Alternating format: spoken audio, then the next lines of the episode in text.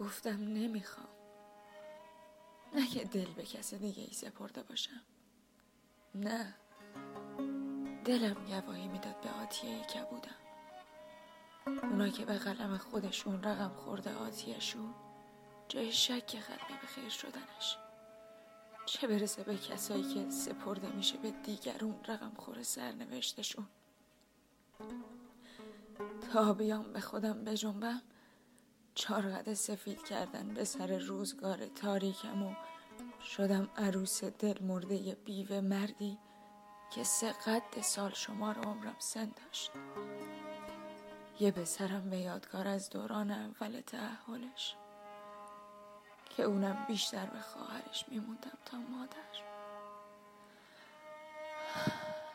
آشا به کرامتت.